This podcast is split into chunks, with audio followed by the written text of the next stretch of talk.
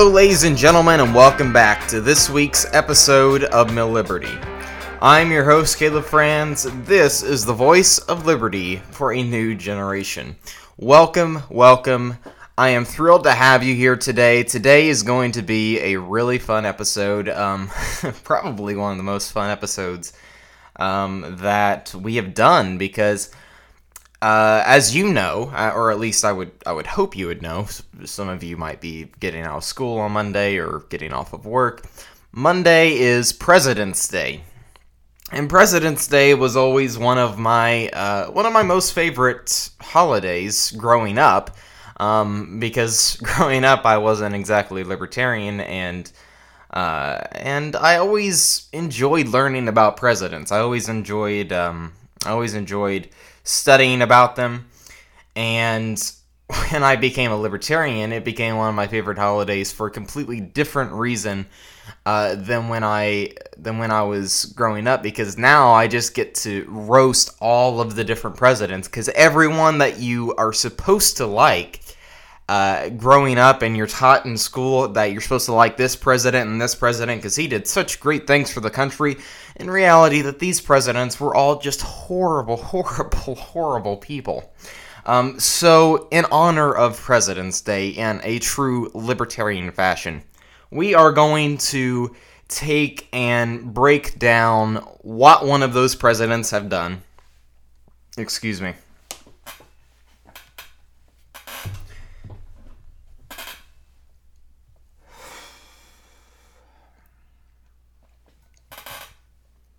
We are going to take and break down um, one of the presidents that I think a lot of people have a lot of respect for, and uh, a lot of people really like and think that this guy has has done a tremendous amount of good for the country, and completely just debunk all of those myths surrounding his legacy, and let you decide was this guy actually that great of a, of a of a president? Because I don't think he was. I actually think he was one of the worst in American history. And as you can tell from the title of this episode, that president is of course Theodore Roosevelt. The reason I am choosing Theodore Roosevelt for a little bit of uh, of, of preface here. The reason I chose Theodore Roosevelt for this episode was because I could do some low hanging fruit like FDR or Woodrow Wilson, who uh, is my most despised president.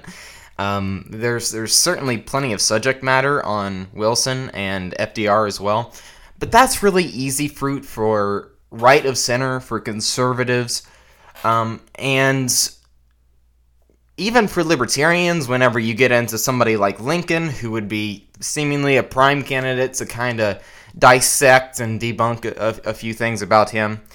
Um, I want to do Theodore Roosevelt because he's pretty well beloved by everyone, but not quite the way that Lincoln is, whereas Lincoln is much more well known in his accomplishments and what he did. Uh, Teddy, on the other hand, conservatives and liberals love him, but his legacy is a little bit more murky than than Lincoln's is. So I want to get into Teddy Roosevelt's legacy. This guy was no conservative. He was no small government conservative. He was a wild, wild progressive. Massive, big government, imperialist progressive who expanded the size of the executive branch to largest it has ever been during peacetime like I said, Lincoln uh, was is the exception for prior, but um, he was during the Civil War. So during peacetime, no other president has had quite the impact on on the size and scope of government the way that he did dramatically. Really, both of the Roosevelts have had quite a similar legacy in, in that sense. Teddy Roosevelt hated hated small government in any way, shape, and form, and transformed the role of the executive branch in peacetime much more than anyone before him. Now, we are going to review several different aspects of his life and his uh, certain policies that a lot of people tout and a lot of people look at as positives. Um, but there are so many things that I wanted to get into that we quite honestly just don't have the time to get into um, because I want to cover so many uh, things of his life that I'm going to cover them in certain other aspects. For example, I wanted to touch on national parks and and uh, and what he did with with land. Um, but we're just not going to have the have the time to get into to that aspect of his presidency and of his life. Uh, but we are going to touch on it whenever because we have an environmental episode. Uh, you know, a little bit of a preview for you. We have a, an environmental episode coming up um, closer to Earth Day that we will be touching on what Teddy Roosevelt did to the national parks as well as free market solutions and yada yada. So, um, with that being said, let's get into a little bit about how Teddy Roosevelt became Teddy Roosevelt. How how the bull moose became known for for the tough guy, the badass, the guy who was larger than life, a bigger than than life personality. First of all, the signs of his time he, of course, as as uh, as you should know, grew up in a post Civil War era. He grew up in a time where unionism was very popular. The era was an era of great divide. And since he grew up in the North, uh, obviously a strong central government was a very popular notion among uh, among everyone who who was in politics at that time. Uh, he also grew up a very sickly and frail child. This this motivated Roosevelt to become uh, uh, tougher and to and to strengthen himself. Unfortunately, instead of keeping this sort of spirit of individuality, he used this and it translated into a control mindset. This is something that is not uncommon. People who, I mean, really, this kind of happened with both Roosevelts because with Teddy, it was it was in his later life, and uh, with with Franklin, it w- or excuse me, flip that. With Teddy, it was in his earlier life, and with with Franklin, it was in his his later life. Uh, but but between the times that that Roosevelt grew up in, where unionism was very popular, Jefferson was being rejected. All up until the Civil War, Jefferson was a very popular figure. But after the Civil War, Jefferson had never been more disliked by the rest of the country, especially, especially in the North. They saw Jefferson and they saw the views that he espoused as pro-slavery, pro-secession. Um, it's it was the cause, the reason behind the Civil War, and that's something that is a completely different topic that we just we just cannot get into uh, right now. But that was the mindset that everybody had at the time. So the ideas that Jefferson put into place, everyone was rejecting at this time because of the aftermath of the Civil War, because we were in this construct, uh, reconstruction period. With that, coupled with, with his upbringings and and uh, his physical uh, state of being, uh, Roosevelt was shaped into becoming a man that was in very much large favor of of overpowered executive authority and federal authority. This helped him become an increasingly authoritarian president, probably the most authoritarian president that the United States had ever seen, with the exception of uh, of during the Civil War. So what were a few of those a few of those things that Roosevelt acted on that proved himself to be very authoritarian, proved himself not to be in any way, shape, or form conservative on? Well, the most obvious that I would point to is his nickname as the Trustbuster, the famous uh, Trustbuster. This actually translated for Roosevelt into being highly, highly anti capitalistic. He hated the free market. He loathed the free market. He did not trust people with their own money and their own wealth, at least not without his oversight. he redefined what was the proper role for the federal government in his new nationalism speech. This outlined his twisted and certainly not laissez faire vision for America.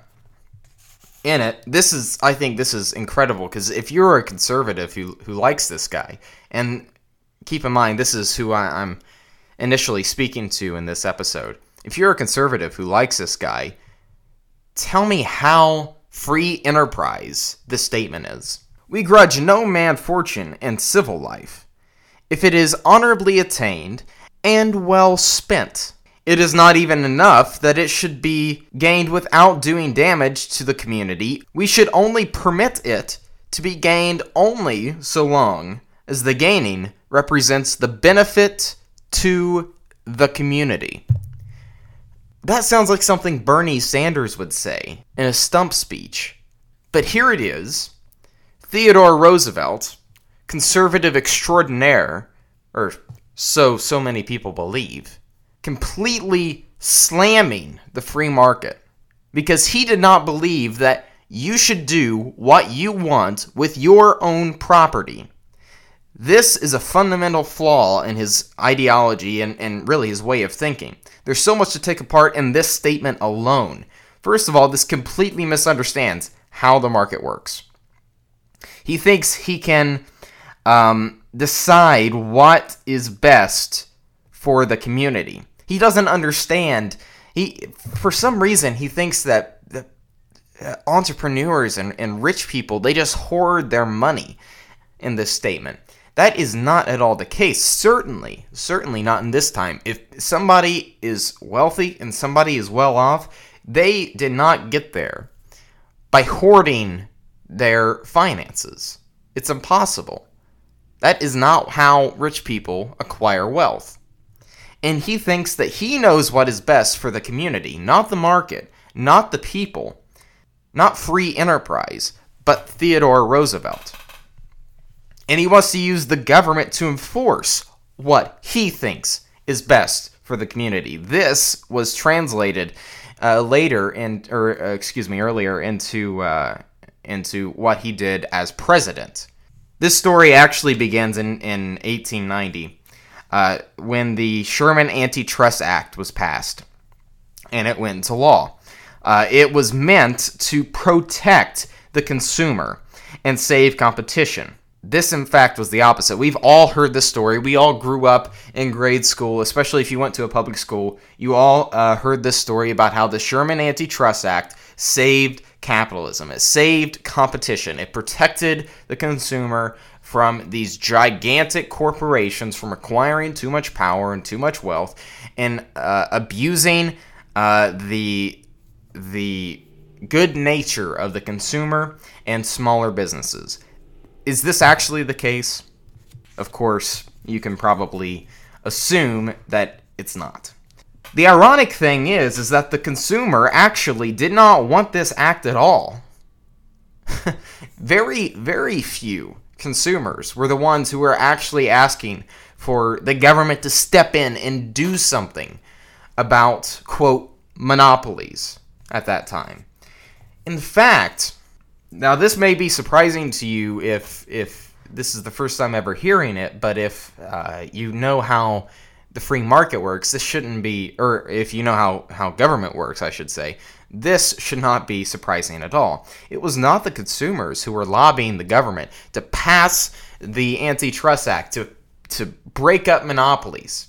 It wasn't that at all. It was, in fact, the biggest advocates were small and more local monopolies who had control of entire regions and couldn't keep up with the larger competition who was at that time expanding drastically and becoming uh, uh, chain uh, uh franchises.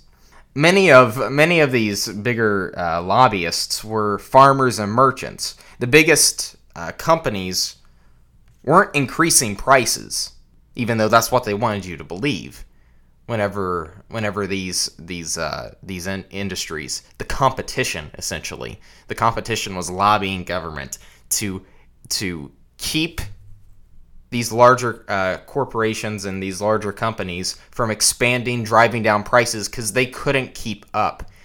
So instead of in a free market, it's ironic because people say that, that the Sherman Antitrust Act and, and so many acts that, that followed it was saving competition. It actually killed it. Because this is what competition does. When you aren't the best man in the game, you lose. You wither away or you get absorbed into the larger competition. That's what was happening. And the competition didn't like it. You see, we have this uh, narrow mindset today from only look at looking at things from our perspective, where the local uh, the local businesses are the little guy who who uh, who is fighting against the greater trend of the larger corporations. This wasn't the case back in the late 1800s, early 1900s. In that time frame, the smaller businesses who were well off in their own community, they were the true monopolists of that time. Except it didn't expand over the entire country, expanded over an entire region because it was much harder to get goods and resources and for companies to branch out into other regions. So if you had a well established uh, company in your region, don't expect for somebody to to rise up and and your in a competition to rise up in your own region um, and defeat you. That just wasn't going to happen. They had a lockhold. The only way it could happen is by these larger companies who came in and started these chains and started expanding beyond their own region. And that is what was breaking up the monopolies. These local monopolies hated that. They hated that. They feared for their own existence, as they should. But instead of just becoming more efficient or, or cheapening their prices, they lobbied the government. A perfect example of this, I'm going to be referencing a few books for this episode uh, that is kind of required reading. The perfect example of this is with the Chicago Meat Packers. And I'm going to read a section out of uh, Bully Boy, which is a great, great book that I'm reading currently on the truth about it's it's called Bully Boy. It's by Jim Powell, Powell, and uh, it's the truth about Teddy Roosevelt's legacy. And in this example, this is uh, a section about what we're talking about right now. In this example, he says the Chicago meat packers encountered tough resistance as they tried to expand into local markets. According to Stuart uh, from the beginning, Swift had to contend with prejudice against eating meat killed more than a thousand miles away and many weeks earlier. He did so by advertising. He also had to combat uh, boycotts of local butchers and the concentrated efforts of the National Butchers Protective Association to prevent the sale of his meat in local markets. The association was confident it could do this by inducing various state legislatures to pass a law prohibiting the sale of dressed beef, mutton, or pork unless it had been expected by state officials 24 hours before slaughter. The requirement would effectively banish the Big Four, all but the Chicago market. In 1884, the association persuaded lawmakers in Minnesota, Indiana, and Colorado to enact such a law. That is true protectionism. That is what uh, is what kept monopolies in power. It was not the larger companies and the larger corporations. Now, I'm going to reference you again um, back to uh, an episode we did a few weeks ago because I don't want to spend too much time on this in and of itself. I'm going to reference you to uh, episode 65 Liberty episode 65 uh, for more for more on monopolies because we did an entire show on this just a couple weeks ago. But Teddy Roosevelt didn't seem to care that that it was the local monopolies that had all the power, not these big giant corporations. He also didn't seem to care that these big giant corporations were lowering the prices, not increasing them, as we're told that that's the way monopolies work. They have control and then they, they increase all the prices.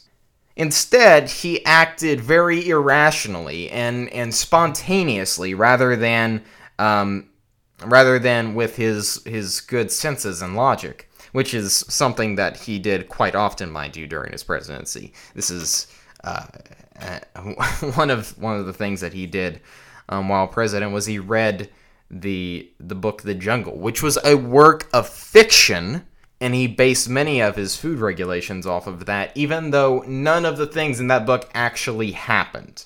But that's for another time. Um, the result of his economic illiteracy was providing more power to local monopolies that actually did hurt the consumer rather than letting the free market lower prices for everyone. When he weaponized the Sherman Antitrust Act as president, he didn't seem to really care about the fact that, that prices were being lowered. He only cared about one, what he thought was right, not what the facts showed, and two, the power that he was accumulating. You can say you can you can debate the merits of whether or not you think this is a good thing or a bad thing, but do not tell me that this is a small limited government thing that he did. This is the furthest thing from it. If you are a conservative who cares about free markets, limits of government, um, and individual responsibility, this alone should cross off all the boxes to say, okay, maybe Teddy Roosevelt isn't the small government conservative that we thought he was. But there's so much more that we have to get into. Next, we're going to go overseas into uh, his imperialism and his ideology that there is no bad war. Now, for neocons and, and for many of those uh, who who just love the ideas of war, this would be you know phenomenal. This would be, know, I they probably would love this about him. But for anyone who actually believes in the Constitution and the original intent of the founding fathers, this is a grave, grave stain on his legacy. Teddy's imperialism not only undermined the role of the American military and, and, and corrupted it, honestly, but it dramatically expanded the power of the executive and undermined Congress as well. Roosevelt saw war as a thing of glory and a rite of passage for every generation, not a last uh, not a last resort of government force, which is what it actually is. In 1897, Roosevelt gave a speech uh, commenting on war, and it showed his his true desires behind what he thought of it. He said, "All the great masterful races have been fighting races. No triumph of peace is quite so great as the supreme triumph of war." The supreme triumph of war? That's what he thought of of people having their lives and their liberty destroyed.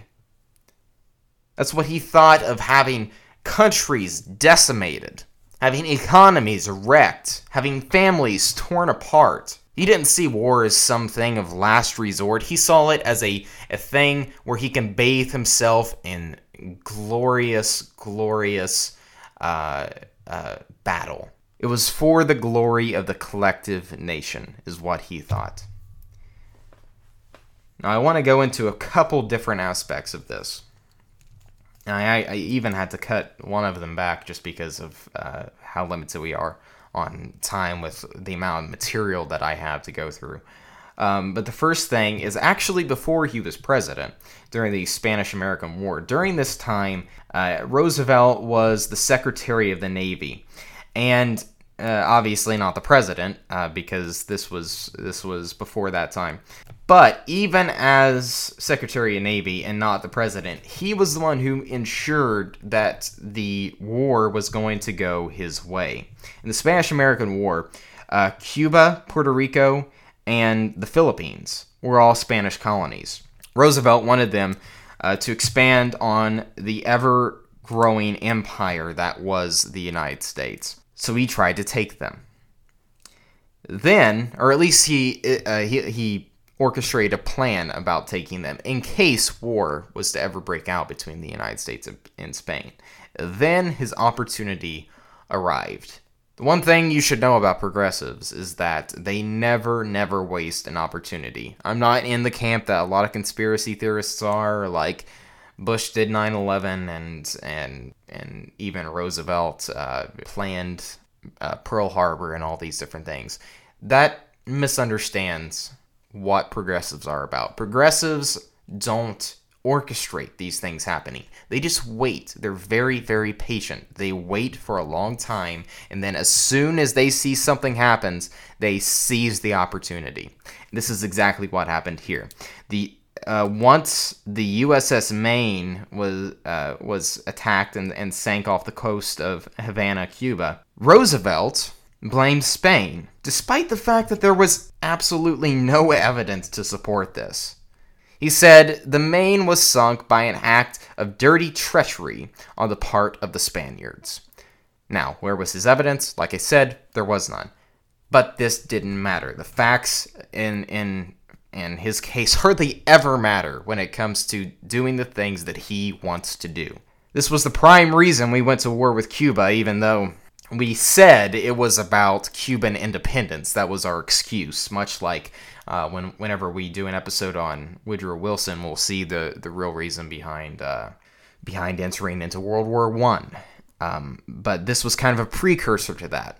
He said that that was the reason, uh, even though it was it was really because Teddy Roosevelt wanted he was urging urging for the opportunity to get into war, and that opportunity arose when the United States declared war uh, on Spain in Cuba on April 25th, 1898. Now, Teddy and his and his Rough Riders, this is where the Rough Riders came into play. Teddy and his Rough Riders did help win this war. That's that's uh, without question. However, what came after it is what's really the shocking part of the matter. As if you know, lying about who who sunk the Maine uh, isn't shocking enough.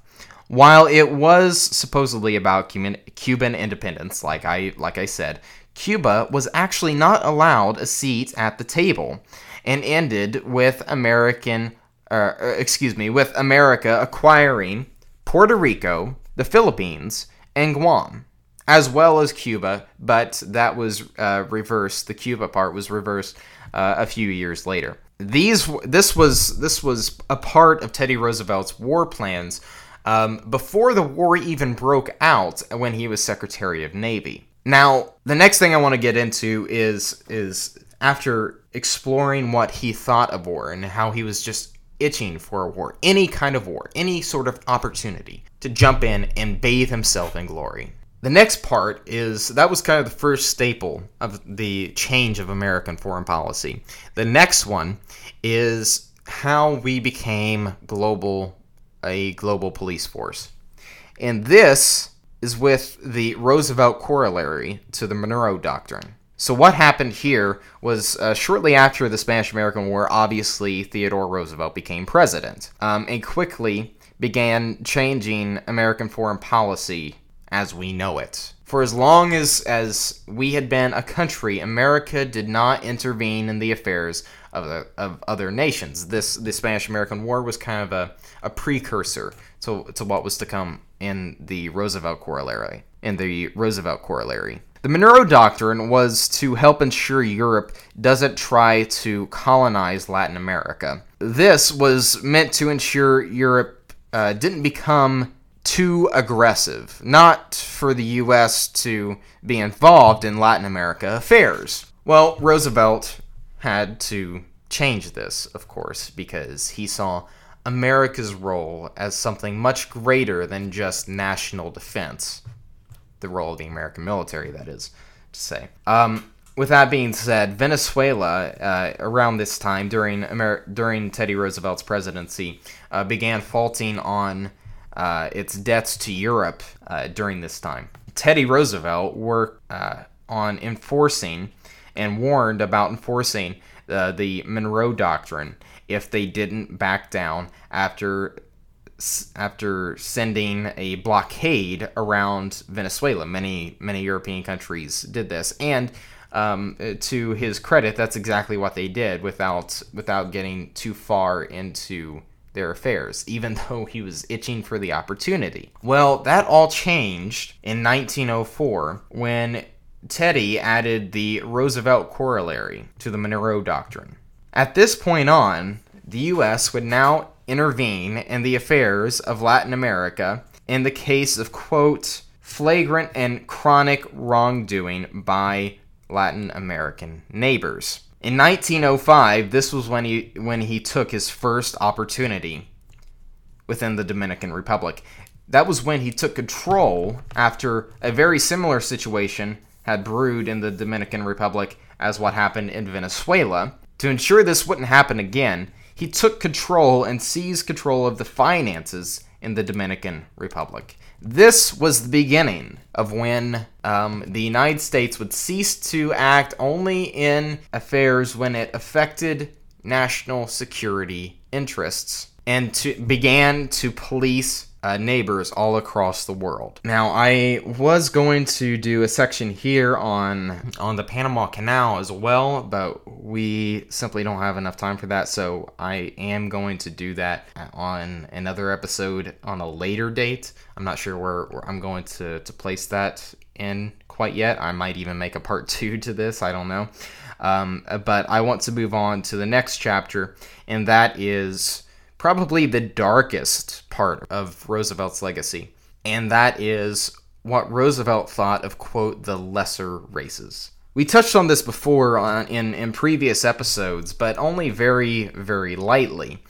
Roosevelt wasn't just a man of his time. A lot of people will say, and, and sometimes I will say this, it, it just depends on the person. It depends on the situation. A lot of people just say this about anybody who has any sort of racist strain whatsoever if they like them. They're just say, oh, that, that was just a, a, a sign of his time. He was just a, a man of his time because that's what everyone said or that's what everyone did. No, no, no. This isn't the case for Roosevelt. Roosevelt was a racist then as he would have been now. Um, Roosevelt, back in back uh, in his day, said, "Someday we will realize that the prime duty of a good citizen of the right type is to leave his blood behind him in the world, and that we have no business to perpetrate citizens of the wrong type."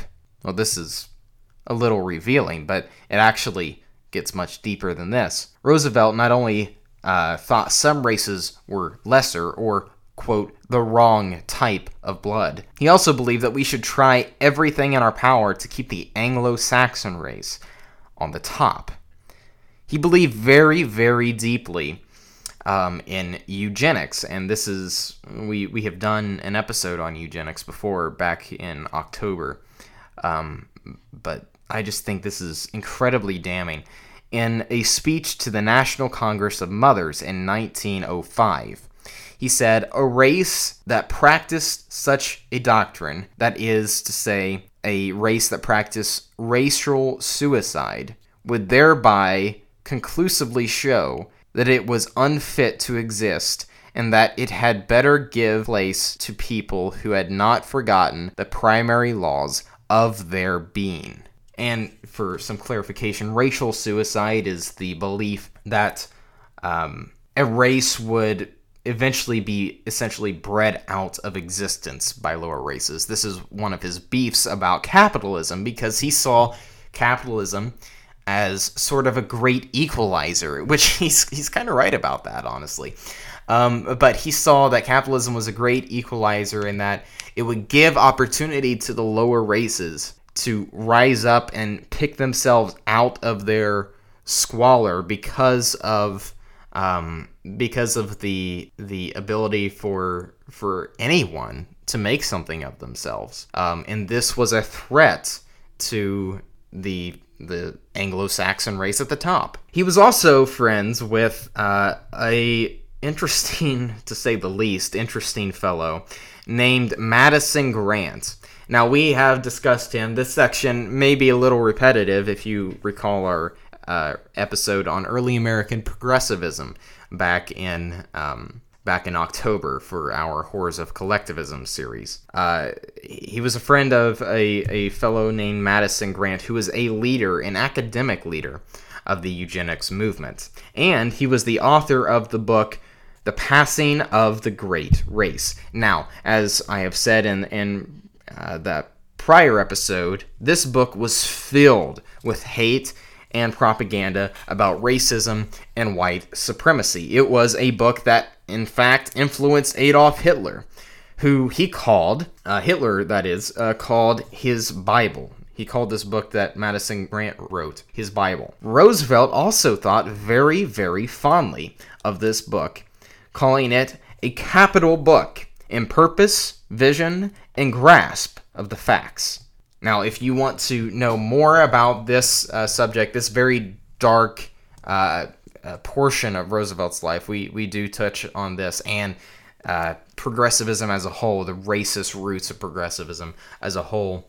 Um, on episode 53 you can go back and, and, listen to episode 53 of Liberty as we as we talk about this. Now finally i want to begin to start to close out with roosevelt's um, creation of a new party after he uh, stepped down after a second term as a republican for president. Taft was in between and then he ran again uh, when Taft was running for re-election and Wilson was running as the Democrat, Teddy Roosevelt ran not as a Republican, not as a Republican primary candidate, but as a new party founder. It was the Progressive Party. Now, he called it the Bull Moose Party, but make no mistake, he formed the Progressive Party, the first uh, signs of the early American progressive movement. Teddy Roosevelt was the founder of this movement, especially the founder of the party. and what that looked like was um, a, a party that was formed in the likeliness of his own image. That's why he called it the Bull Moose Party because that's that's what he he thought of himself. He was this great hunter. He was this badass. He was this larger than life egotistical personality.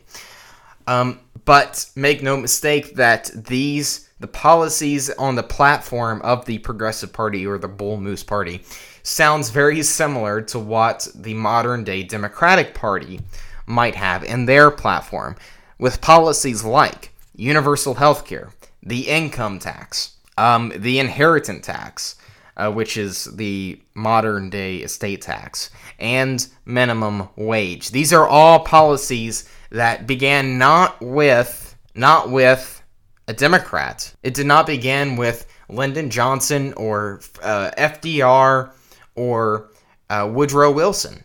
It began with a uh, originally a Republican um, who left that party to start his own party because of how wildly progressive and how wildly big government he was. And while he did not win in 1912, many of these policies were seen uh, and and did come to realization as the natural uh, progressive successor of his ideology. Even though they hated each other, this was the natural successor uh, for making these progressive ideas a reality when Woodrow Wilson became president and made many of these things, especially when it comes to uh, the income tax and, and uh, many other things, a reality.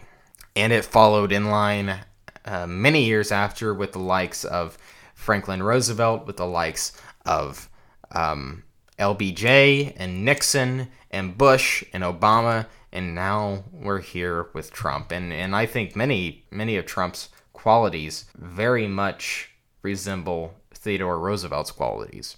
So what is the overall conclusion to this?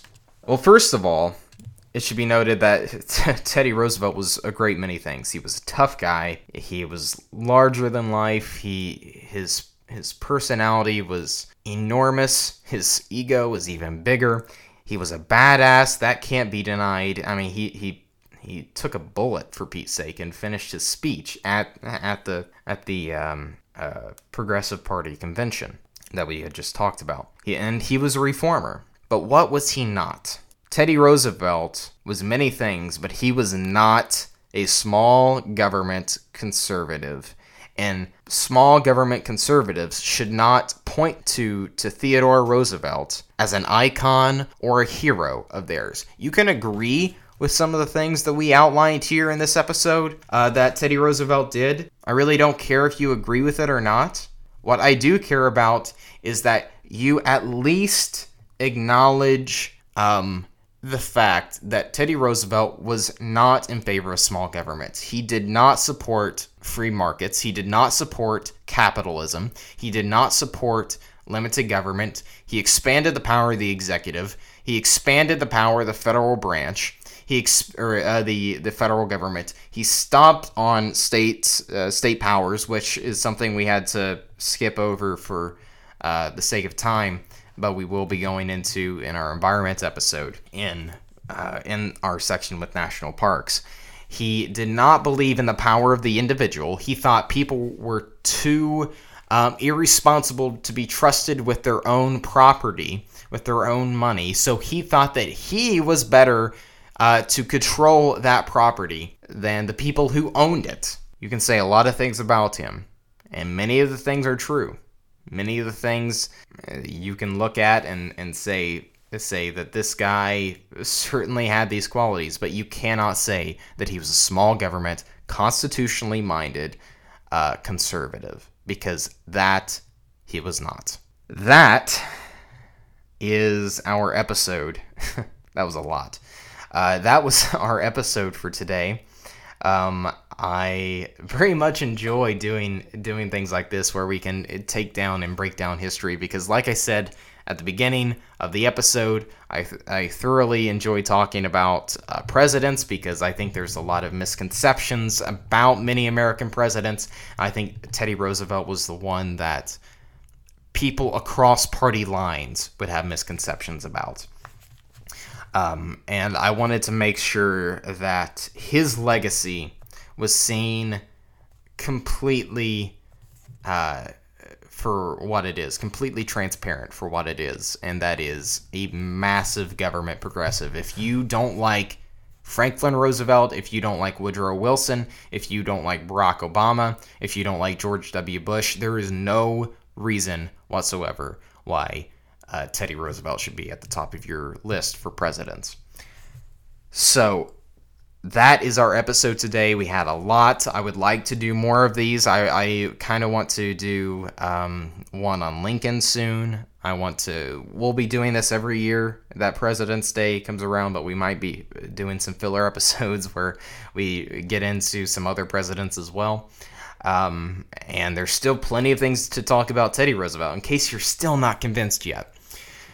Um, so that's our episode for today. I hope you enjoyed it. I hope you will share this episode with your friends, especially the ones who might see uh, Teddy as sort of an icon because he was a disaster. Uh, certainly, he's he's in my bottom three for for presidents. But next week, we are going to be having a very good episode, very different from this week's, certainly. uh, next week, we are going to be having an episode uh, on Christianity and libertarianism. And this is going to be kind of a precursor, but I'm going to be having an individual from the, the uh, Libertarian Christian Institute on the program to talk about the, the consistency between the two ideologies and, and how a lot of people are uh, lack faith in the libertarian movement, and a lot of people within Christianity lack uh, liberty. so, how can we bridge that gap? Um, and that's also sort of a precursor to another episode we'll be doing closer to around Easter. Um, and then after that, we will be at LibertyCon. I will be flying to Washington, D.C. on uh, February 28th to be at LibertyCon for that weekend. So if you are at LibertyCon, please uh, come see me, come check me out. I will be there. Uh, just just hunt me down and um, uh, search for me because I'll, I'll be I'll be walking around the premises. We'll be doing an interview uh, with the CEO of Students for Liberty, and I'm very much looking forward to that. So please have a good day off if you have a day off. If not, then just enjoy your Monday for President's Day. Share this episode, if nothing else, with all your friends, all your friends who just love the power of the executive and the cult of personality that is the president, because I love tearing that cult of personality apart.